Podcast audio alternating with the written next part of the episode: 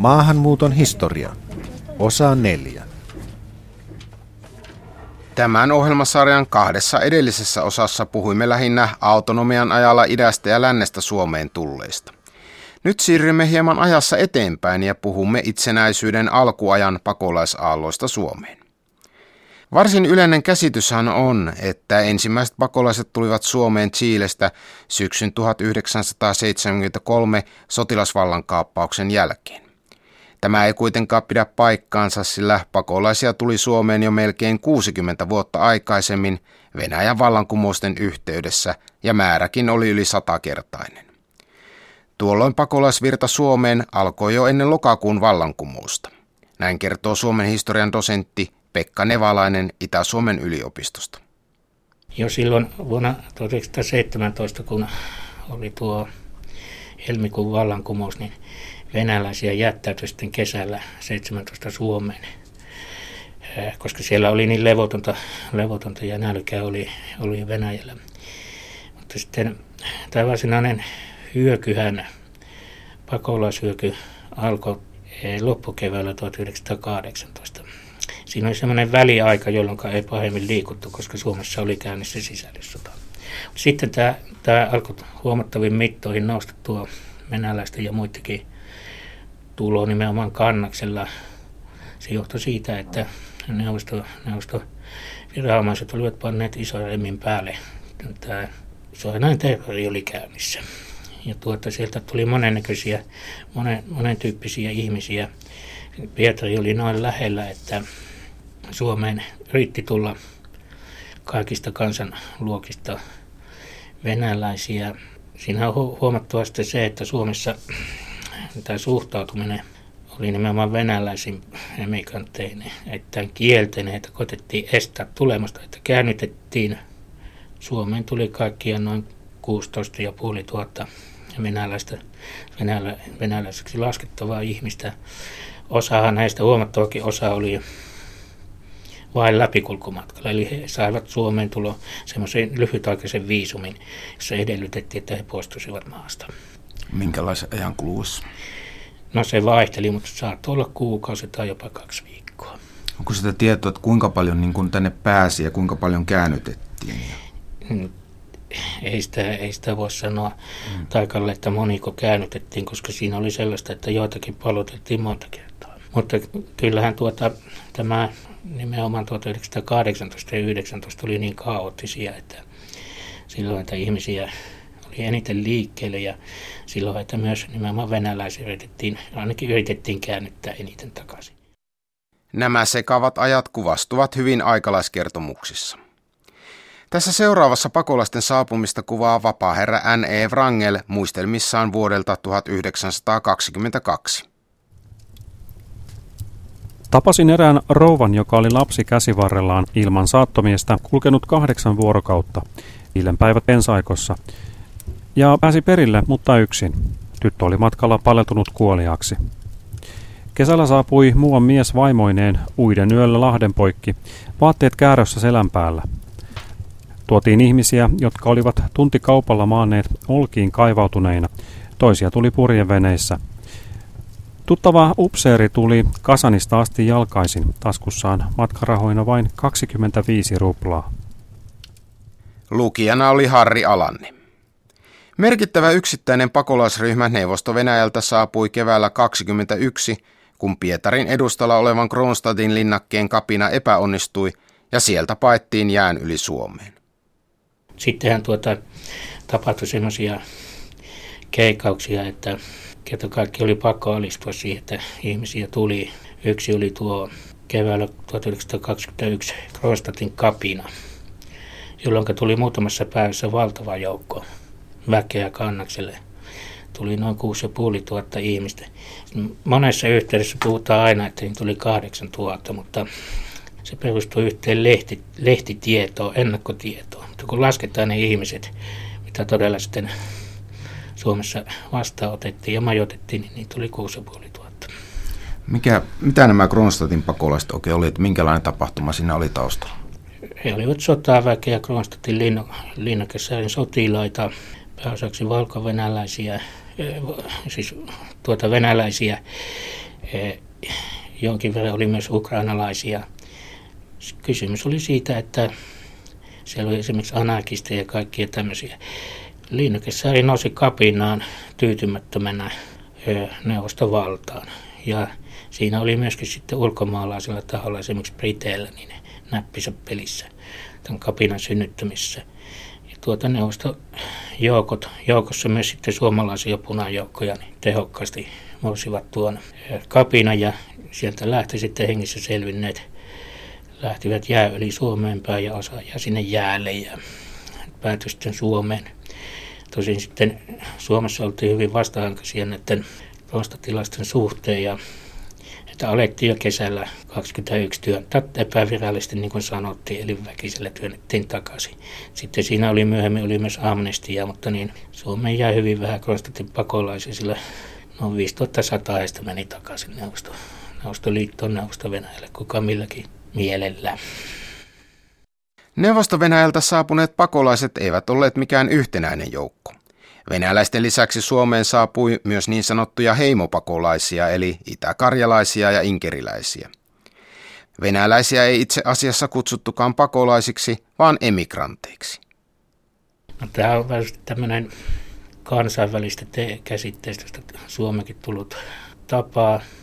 Lähinnä siinä on se, että yritetään osoittaa sitä, että nämä Venäjältä tulleet pakolaiset emigrantit, siis tämä joukko oli aika hajanainen. Oma joukko se oli nämä venäläis, venäläiset tai venäläistyneet, sanotaan emigrantteiksi, ja sitten halutaan erotella nämä muut pakolaiset. Usein puhutaan myös heimopakolaista, jotka oli eh, Suomen heimoisia, siitä tuli tämä heimo, heimosana, itäkarjalaisia ja inkein suomalaisia. Huomattavaa sitten, että näitä Konstantin pakolaisia lukuottamatta, niin venäläistä emikanteista, niin hyvin, hyvin harvat menivät takaisin Neuvostoliittoon, Neuvosto Venäjälle. Pääasiassa he lähtivät niin kuin jonnekin Ranskaan ja Keski-Eurooppaan ja tämmöisille seuduille, missä oli isompia emikanttiyhteisöjä ja missä oli, oli venäläisten helpompi elää kuin Suomessa. Se suomalaisten suhtautuminen ei ollut yksi oikeastaan näihin pakolaisiin näiden venäläisiä kohtaan, niin se oli kaikkien kielteisintä. Tosin sitten Kannaksella, Ion seudulla ja Viipurissä ja tietysti Helsingissäkin, niin oli tämmöisiä yhteisöjä. Se oli Venäjä puhuvia ihmisiä ennestään, siis vanhoja venäläisiä, ja joihinka yhteisöihin nämä emikantit saattavat sitten asettua. Ja kyllä siellä elettiin ja oltiin ja yllättävän moni ilmeistä elämää olikin. Siitä ei niin ulkopuoliset suomalaiset oikein tienneet. He vähän työllistivät toisia ja olivat omissa piireissä. Joo, se oli, hyvin usein oli tämä näin, että oli niitä tiettyjä työpaikkoja niin Viipoissa Helsingin seudullakin, jossa oli perustajina tai taustavoimina venäläissyntyisiä ihmisiä. Usein ajatellaan, että venäläiset emigrantit olivat yläluokkaa, mutta tämäkään käsitys ei pidä paikkaansa – kertoo Itä-Suomen yliopiston Suomen historian dosentti Pekka Nevalainen. Tällaisessa joukossa oli sivistyneistä ja entisiä näitä virkamiehiä, jotka sitten tietysti taloudellisesti putosivat. Mutta oli myös hyvin tämmöistä käsityöläistä ja ihan tavallista, tavallista kansaa oli, että se oli aika moni-ilmeinen joukko tuo venäläistenkin joukko, että paljonhan tämmöistä rahvasta jäi Suomeen tai tuli Suomeen, koska olivat Suomessa, Suomessa tottuneet aiemmin käymään ja olemaan esimerkiksi työväkenä kannaksen huvila-alueella. Minne päin Suomea nämä Venäjän emigrantit keskittyivät? No, he keskittyivät tuota hyvin pitkälti niin Viipurin lääniin. Viipuri oli iso keskus. Se oli jo vanhastaan tämmöinen monikielinen paikka, vaikka se paljon puhuttu Viipuri, tuota, kosmopoliittisuus on kyllä haehtuu itsenäisyysvuosina. Viipurissa heitä oli paljon ja muutenkin Kannaksella. Sitten pääkaupunkiseutu oli myös toinen alue, mutta niin kuin Sisä-Suomessa, niin venäläisiä emigantteja hyvin vähän oli. Että joitakin, joitakin tietysti saattoi olla jossakin Lappeenrannassa ja Suojajyllä työpaikkojen myötä, mutta se, ne oli nämä, nämä pääkaupunkiseutu, Etelä-Suomi ja Kannas, missä missä venäläisiä venäläistyneitä oli. No minkälaista niin kuin yhdistystoimintaa ja tällaista heillä oikein oli? Venäläisillä oli kyllä valtavasti, koska heillä oli sentään niinkin mukana pakolaisjoukossa oli niinkin paljon tuota toimintaa yhteiskunnalliseen aktiivisuuteen tottuneita ihmisiä, että perustivat kaiken näköisiä yhdistyksiä oman, oman kielen ja kulttuurin vaalimiseksi. Sitten oli erinäköisiä hyvän tekeväisyysyhdistyksiä, yhdistyksiä, jotka ylläpitivät kouluja. Siis jossakin vaiheessa Suomessa oli kannaksella oli yllättävän monta venäjänkielistä koulua. Heillä oli erittäin monipuolinen, monipuolista toimintaa, että kyllähän vieläkin muistetaan esimerkiksi jokin Helsingin palalaikkaorkesteri ja tällaisia venäläisen kulttuuripäiviä järjestettiin ja se oli tuota yllättävän moni-ilmeistä, monipuolista toimintaa. Siis kyllä alkoi 30-luvulla haalistua. Ihmiset vanhenivat, osa muutti pois ja osa halusi niin kuin kaikin tavoin niin häivittää tämän venäläisyyden. Mutta ky- kyllä se yllättävää, yllättävää oli, että miten jossakin Viipurissa Terjoilla. Venäläiset elivät omissa pienossa maailmassa, jossa oli hyvin monipuolista toimintaa ja sitä ei muualla Suomessa kyllä paljon, paljon tiedetty, että siitä olisi 30-luvun ryssävyössä Suomessa, niin jos olisi tajuttu, minkälaista saattaa olla elämä näissä yhteisössä, niin sitten olisi varmasti aikamoista tuota, vähinnää syntynyt. Kuinka niin?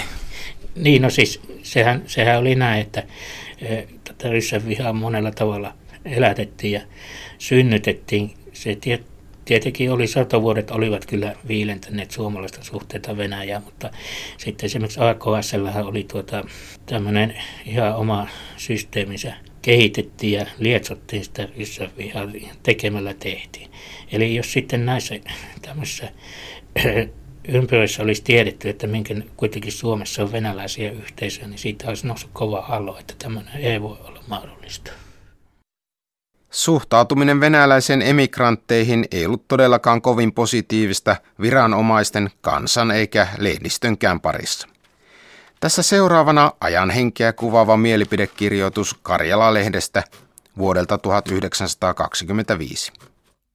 Slaavilainen asutus Kyyrölässä ja Raivolassa on edelleen tuiki vieras Suomelle ja sen pyrinnöille – puhumattakaan Karjalan kannaksella asuvasta pietarilaisesta väestöstä, joka vielä viimeisimpinäkin aikoina on rettelöinyt milloin milläkin tavalla maamme hallitustakin vastaan. Mitä taas luostareihin tulee, on näiden laitosten alueella eletty ja eletään edelleen välinpitämättöminä Suomesta ja sen laajasta ja asetuksista, mikä onkin luonnollista siitä syystä, että munkit ovat miltei poikkeuksetta ryssiä, joiden mieli ja sydän on Venäjällä.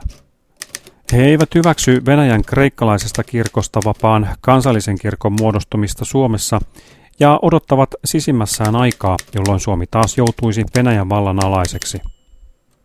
Ryssien viimeisimmät rettelöt Valamossa osoittavat selvästi, että poliittinen kiihoitustyö on kovassa käynnissä Suomessa asyylioikeutta nauttivien ryssien keskuudessa – ja että tästä maanalaisesta myyräntyöstä ei saada loppua ennen kuin kaikki rettelöivät ryssäläiset munkit armotta työnnetään yli maamme rajojen. Ne muut venäläiset pakolaiset, joiden toistaiseksi säälissä täytyy antaa jäädä Suomeen, on viipymättä siirrettävä Viipurin läänistä ja sijoitettava muualle Suomeen, mieluummin Vaasan tai Oulun lääniin, missä olot ovat vähemmän alttiit ryssäläiselle tartunnalle. Niin, viranomaiset yleensä ottaen suhtautuvat kielteisesti. Siinä oli, oli tuota, yksi todella tämä tämmöinen tekijä, että muisteltiin sitä, että nämä on Suomen syöjiä entisen vallan tuota edustajia. Toinen epäilys sitten oli, että joukossa saattoi olla myös bolshevikkejä. Ja tuossa pakolaispolitiikassa, jos semmoista voi puhua, niin oli hyvin keskeisenä toimijana Suomen turvallisuuspoliisi, etsivä keskuspoliisi, joka oli äärimmäisen, voisi sanoa jopa vainoharhainen se poliittisessa suhtautumissa ja heillä oli silmätikkuna nimenomaan venäläisten poliittinen toiminta, oli se minkälaista tahansa. Eli tuota, hyvin vähän myötätuntoa venäläiset emigrantit saivat, että verrattuna emopakolaisiin, että monessa suhteessa niin inkiläisiä ja kaikissa ololupa-asioissa ja muussa niin kohdettiin paljon löysemmin kuin venäläisiä. Venäläisten myös tämä maasta poistaminen, maasta poistaminen siinä alkuvaiheessa osoitti sitä, että miten, miten tulehtuneet nämä suhteet olivat. Entäs kansan parissa, ryssiteltiinkö heitä? Ja... Kyllä, siis no tämä ryssitteleminen kyllä sikseen tuli, niin sehän kohdistui kaikkiin Venäjältä tulleisiin, myös emapakolaisiin. Mutta, mutta kyllähän, kyllähän tuota niin, emigranteilla oli hyvin hankala, hankala tuota tilanne. Ja niin kuin aiemmin mainitsin, että hyvin pitkälti yrittivät omissa piireissä toimia ja pysytellä semmoisella seudulla, missä oli totuttu venäläisiin ja muuttaa nimensä ja tällä tavalla. Mutta onhan, onhan, ovathan tuota emigrantit muistelleet sitten sitä, että ei, ei tuota kannattanut paljon Venäjää puhua julkisilla paikoilla, että saattaa tulla vaikka nenään. Millä tavalla lehdistössä heihin suhtauduttiin?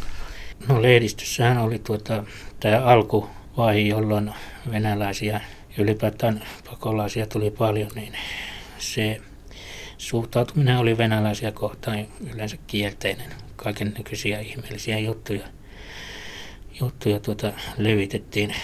Voiko näitä silloisia argumentteja verrata tämän päivän argumentteihin, mitä, mitä esiintyy?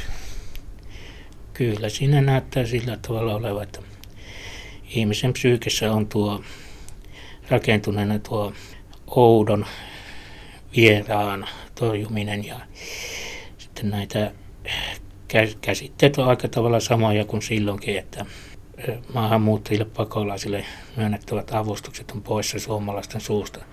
Vievät suomalaista työpaikkoja, jopa suomalaiset, suomalaiset naiset tuota maahanmuuttajille, pakolaisille. Tämmöisiä, tämmöisiä tuota, se, seikkoja oli jo silloin aikana se näissä sen ajan vanha ajan vihapuheissa. Eli samalla tavalla samanlaisia, samantyyppisiä perusteita on olemassa molempina aikoina. Kuten edellä jo mainittiin, Venäjältä tulleiden joukossa oli myös niin sanottuja heimopakolaisia. Heitä tuli Neuvosto-Venäjän alkuvaiheiden levottomuuksien sysäämänä sekä Inkeristä että Itä-Karjalasta useamman vuoden aikana. Varsinkin Itä-Karjalan kansannousun jälkimainingeissa pakolaisia tuli paljon. Pekka Nevalainen. Ja nämä hemopakolaisten tulovaiheet oli vuosien, vuosia kestäviä. Ensimmäisiä vienalaisia tuli vuonna 18 ja noin satakunta sitten tuli Aunuksesta vuonna 1919 ja etenkin Pohjois-Inkeistä tuli vuonna 1919 niin yli 8000 pakolaista, kun siellä oli tavallaan tämmöinen paikallinen sota käynnissä ja kaikkein, kaikkein valtavin suhteellisen yhtenäinen pakolaishyökkäys tapahtui sitten Itä-Karjalasta, lähinnä Vienä-Karjalasta vasta vuoden 2022 alussa, jolloin päälle 11 000 ihmistä tuli hyvin nopeasti Suomeen. Pakko on sodan jaloista, koska siellä oli kansannousu käynnissä ja bolshevikit ryhtyivät sitten tuota, tehokkaasti musetamaan sitä kapinaa ja ihmisiä ihmisiä käytännössä joutui lähtemään taistelujen alta huomattavia määriä. Se näkyy sitten siinä, että monet näistä itäkäistä pakolaista, vienalaista pakolaista, tämän kansannousun aikaista pakolaista lähti hyvin pian takaisin. Heillä ei ollut tämmöistä muuta, muuta ajatusta siinä kuin, että oli käyty olemassa sotaa paossa. Ei ollut tämmöisiä poliittisia mielteitä. Näillä Itä-Karjalasta tulleilla pakolaisilla oli huomattavasti yhtenäisempi tausta kuin venäläisillä emigranteilla, he olivat maatalousväestöä. Inkeriläisten joukossa oli myös sivistyneistöä. No, itä-karjalaiset pakolaiset olivat ihan puhtaasti maa, maalaisväestö, että sivistyneistöä oli hyvin vähän, kun sillä ylipäätään sivistyneistöä on vielä ollut. Tässä oli semmoinen mielenkiintoinen, mielenkiintoinen seikka sitten, että itä olivat nimenomaan Vienasta, niin ne aikana Suomessa kauppaa ja laukkokauppaa ja pysyväkin kauppaa. Sitten kun näitä pakolaisia saapui, niin monestihan heillä, heillä oli, oli semmoinen mielenkiintoinen tilanne, tilanne, että pystyvät kuitenkin etsimään toimeentuloa Suomessa olevien sukulaisten kautta ja liike-elämään sijoittui aika paljon. Kaikillehan se ei ollut mahdollista.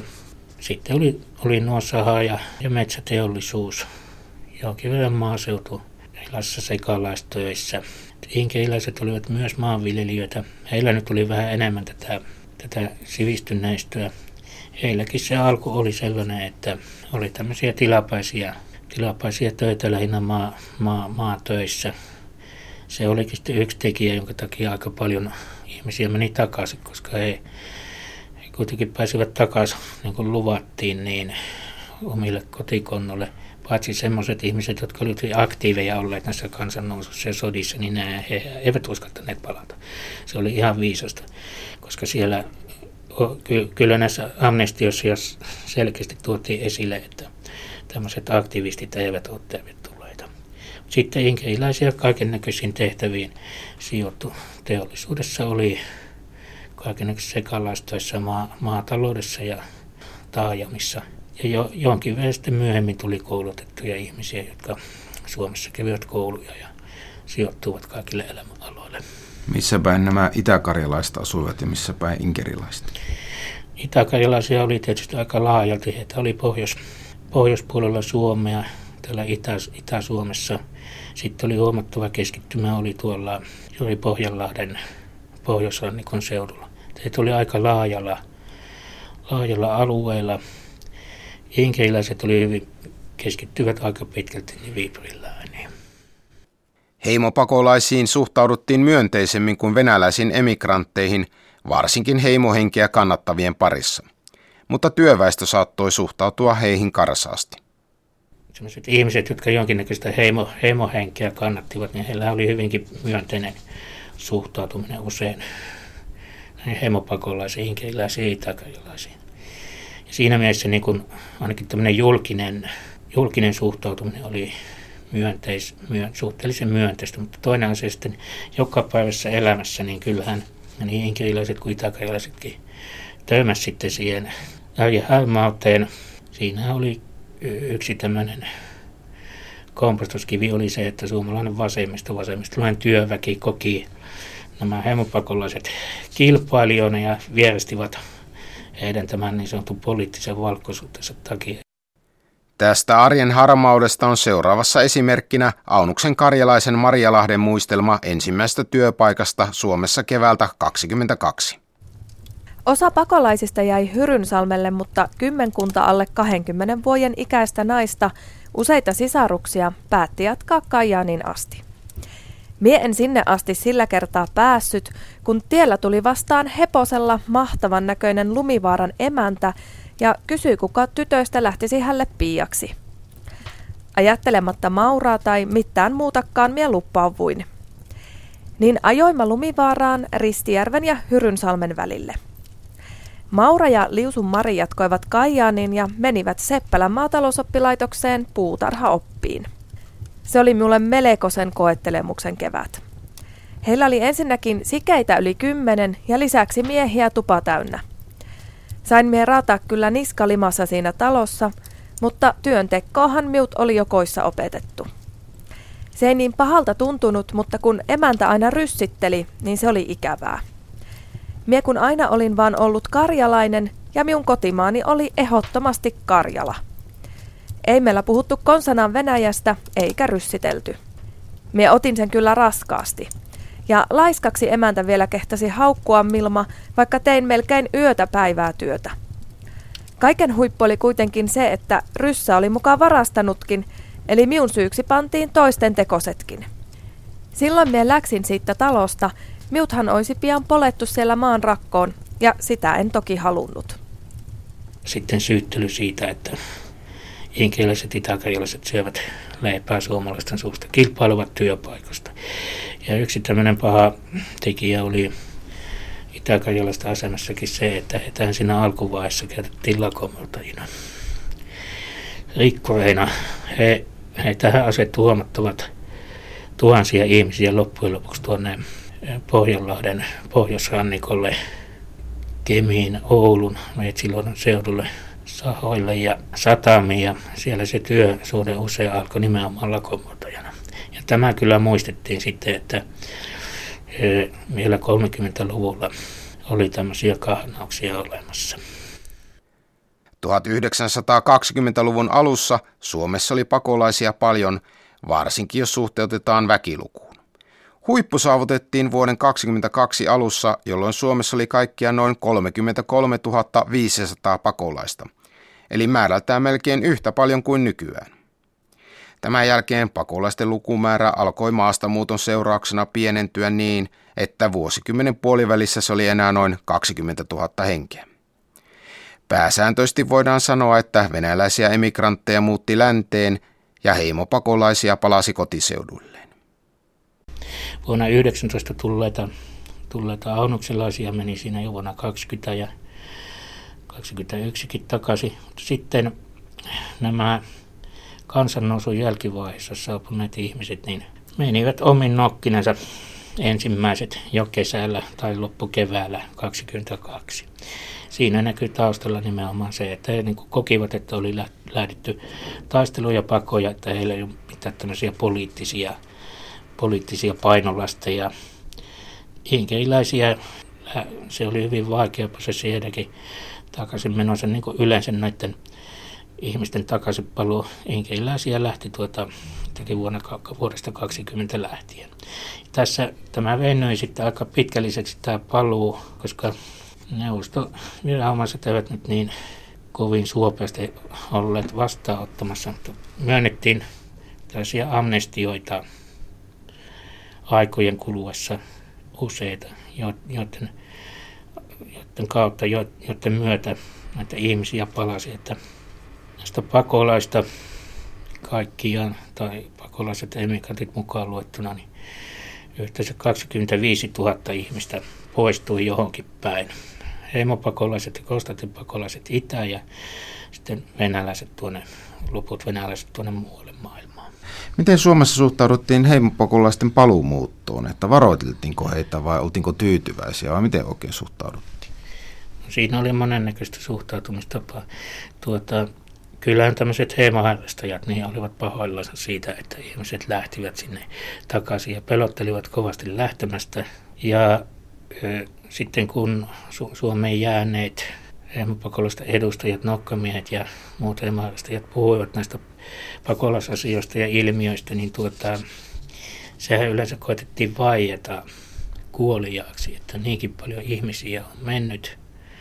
Se ensimmäistä kertaa niin kun nämä luvut tällä tavalla tulivat esille tai tulivat lasketuksi vasta 1990-luvulla. Ja se kaikin tavoin niin etettiin vähätellä olemattomiin se. Minkähän takia?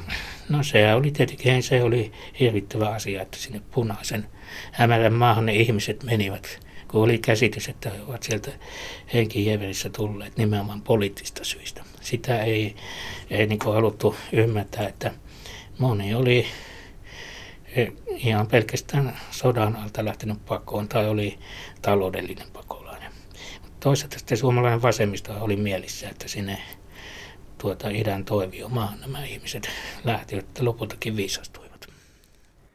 Vasta itsenäistyneen valtion mittakaavassa nämä alkuaikojen suuret pakolaisaallot olivat tietenkin mittava haaste, eikä vähiten hallinnon ja lainsäädännön näkökulmasta.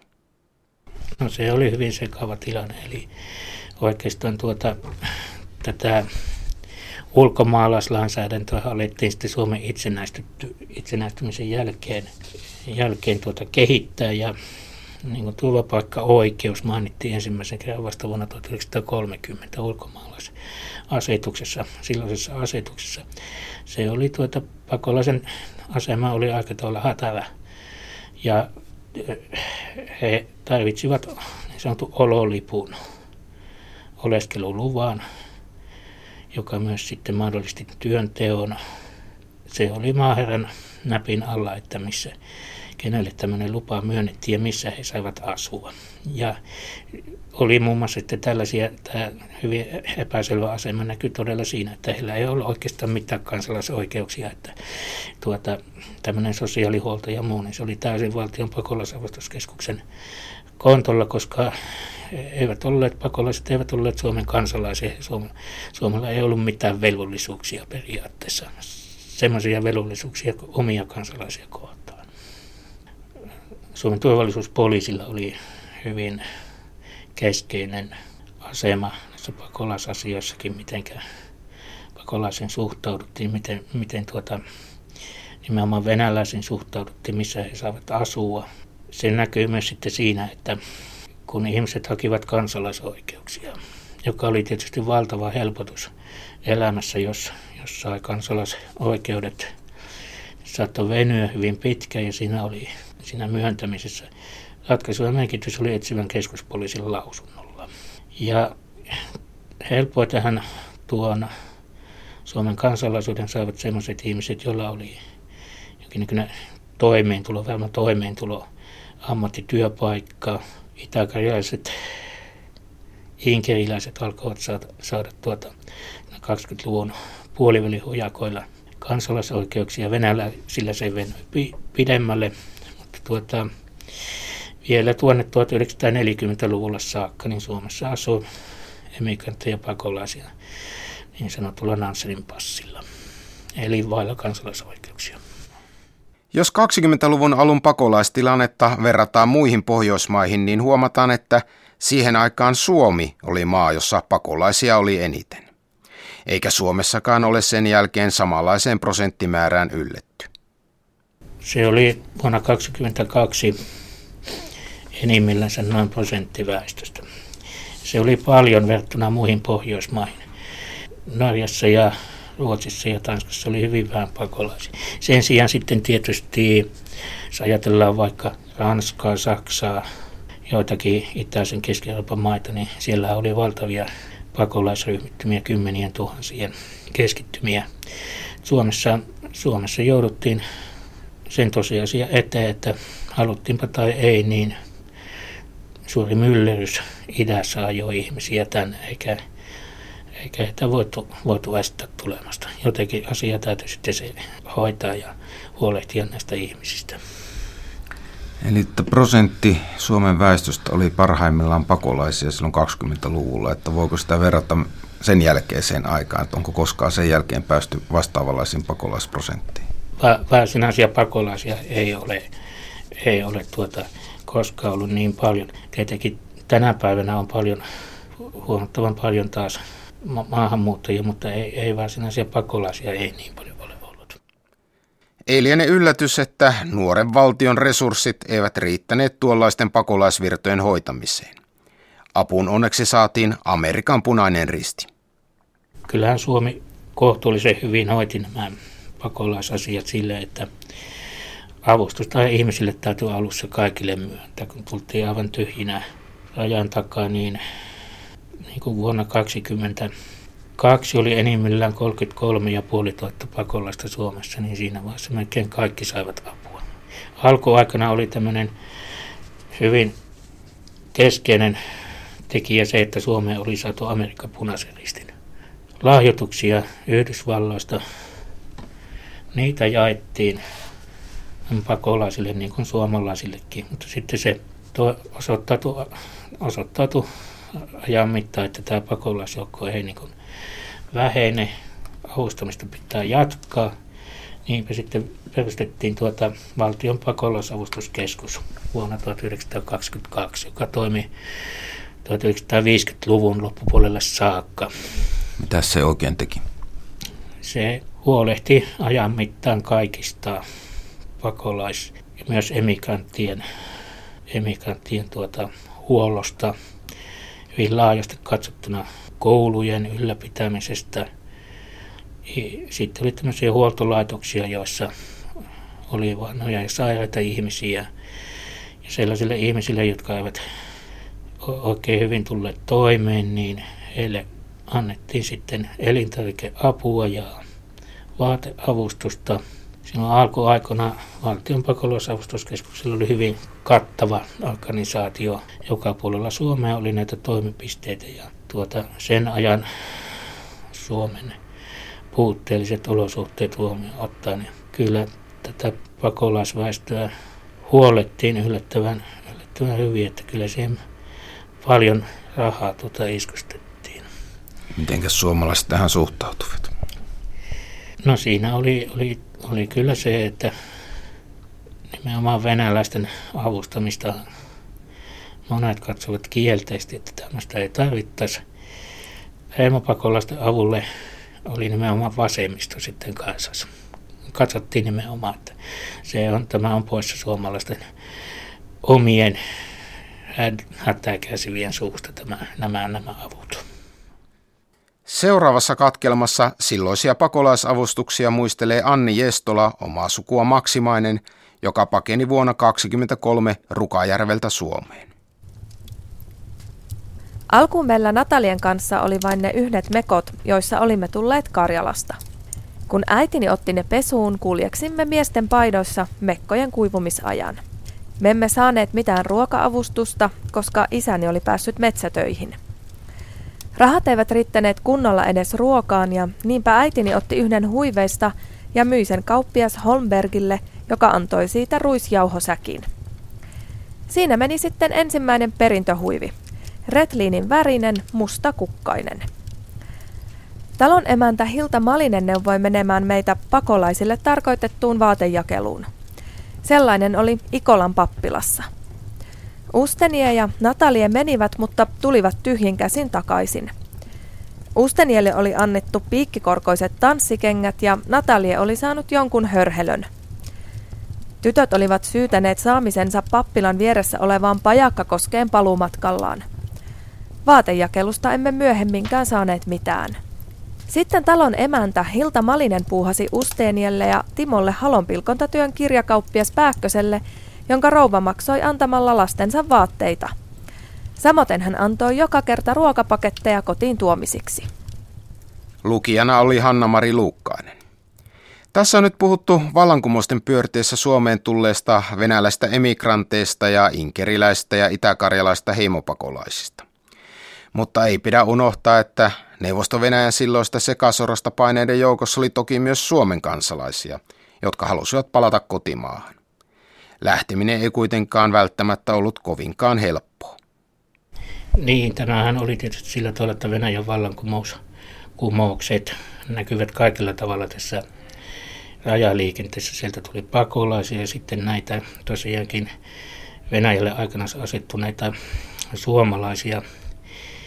Pääasiassa he olivat Pietarissa asuneita kaikissa mahdollisissa töissä ja tehtävissä olleita. Oli siellä tietysti sivistyneistöä ja käsityöläisiä, koulutettuja ihmisiä, mutta sitten ihan tavallista rahavasta kaikenlaisia palvelijoita ja hevosmiehiä.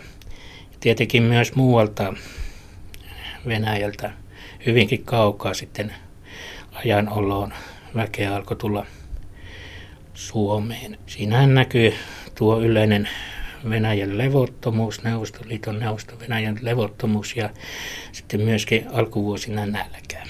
Niin minkälaisissa olosuhteissa siellä elettiin bolshevikkivallankumouksen jälkeen? Se oli äärimmäisen sekavaa. Tietysti tämä vallankumous ei, tai vallan kaappaus ei Venäjän sivukulmilla näkynyt pitkään aikaa, ei istunut oikein millään lailla, mutta, mutta niin kuin Pietarissa oli hyvin levotonta, siellä oli paljon suomalaisia, oli ensinnäkin nälkä, ruokatavaroita ei saatu, niitä jonotettiin. Sitten oli tämä bolshevikkien eh, uhkaava suhtautuminen eh, semmoisiin ihmisiin, joita he pitivät oikeistolaisina ja vastustajinaan. Sitten oli kaikenlaista väkivaltaa ja telotuksia alkoi olla. Oli tämmöistä ulkomaalaisvihaa, eli hyvin ymmärrettävästi, ymmärrettäviä syitä oli paljon, joiden takia ulkomaalaisia, suomalaisia ja muita joutui lähtemään sitä pois. Ja kuinka helppo sieltä oli palata, että minkälaisia mutkia siinä oli matkassa? Se oli äärimmäisen vaikeaa. Nimenomaan Suomen ja Neuvosto, Venäjän Neuvostoliiton välit olivat huonot. Se heijastui siinä, että suomalaisten neuvostoviranomaiset asettivat suomalaisten kotiutumiselle paluulle monenlaisia esteitä. Tavallaan neuvostovaltio käytti suomalaisia ja muita ulkomaalaisia pantteina. Siinä oli vielä sitä se hankala tilanne, että kun suomalaisilla ei ollut siellä enää mitään edunvalvojaa. Kun passivirasto oli lakkautettu, siinä oli aluksi sellaisia vaiheita, että Saksan ja Ruotsin lähetystöt suojelivat tai suojella suomalaisia. Sitten oli tämmöisiä tilapäisiä elimiä, jotka yrittivät organisoida tuota paluuta Suomeen. Esimerkiksi vuonna 1919 Tanskan punainen risti saattoi muiden evakuointien mukana tuoda palauttaa suomalaisia sieltä. Sitten tämä varsinainen paluu, muutto, oikein isossa mitassa laillisesti käynnistyi vasta vuonna 1921 keväällä. Siis näin pitkä ajan päästä, kun Suomen ja neuvosto välillä oli solmittu taaton rauhansopimus. Se oli, siinä vaiheessa tuli, siis näin myöhään tuli paljon ihmisiä, noin 5400 suomalaista palasi sinä vuonna. Ja sitten vuonna 2022 tuli tämmöinen evakuointisopimus vasta voimaan. Ja vuonna 2022 sitten myös pääkonsulivirasto perustettiin Pietariin. Eli voi sanoa, että huomattavassa mitassa tämä suomalaisten paluu jatkuu aina vuoteen 2024 saakka ja satunnaisesti vielä myöhemminkin. Tuossa vaiheessa niin ainakin 19 000 suomalaista palasi kotimaahansa. Ja monet, monet olivat käytännössä pakolaisen asemassa. Kaikki jäi sinne. Oli pitkällisiä hankkeita, joilla koitettiin saada omaisuutta palautetuksi, siis korvatuksi. Se, se ei onnistunut. Oliko siellä joukossa myös niitä punaisia, jotka olivat sisällissodan jälkeen menneet paineet Venäjälle, niin, tai neuvosto Venäjälle, niin oliko heitä tässä palaajien joukossa? Kyllä heitä oli siis. Se on aika vähän tunnettu asia, että nimenomaan vuonna 18 loppukeväällä itään mennessä punapakolaisissa oli, oli paljonkin lapsia ja naisia ja vanhuksia ja tämmöisiä ihmisiä, jotka eivät oikeastaan missä sotatoimissa olleet mukana olleet. Syntyi semmoinen yleinen paniikki kannaksella. Että oli jossakin tekemissä oli ollut punaisten kanssa, että siinä saattaa mennä henki. Ja sen takia tämmöisiä ihmisiä meni yllättävän paljon itään ja heitä sitten myös palasi aika nopeasti.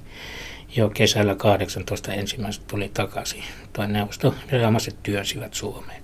Ja näitä punaisia aikojen kuluessa palasi käsitykseni mukaan 4000 5000 henkeä ja osa oli sellaisia, että he joutuivat Suomessa vankeuteen tekemisistä, mutta he katsoivat, että oli helpompi istua suorassa kiven sisässä kuin elää neuvosto Neuvostoliitossa.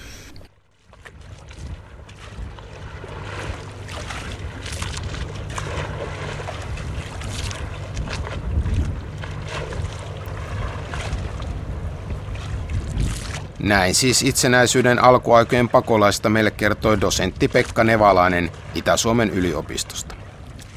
Seuraavassa osassa mennään taas hieman ajassa eteenpäin ja käsitellään sodan aikana Suomeen tulleita inkeriläisiä.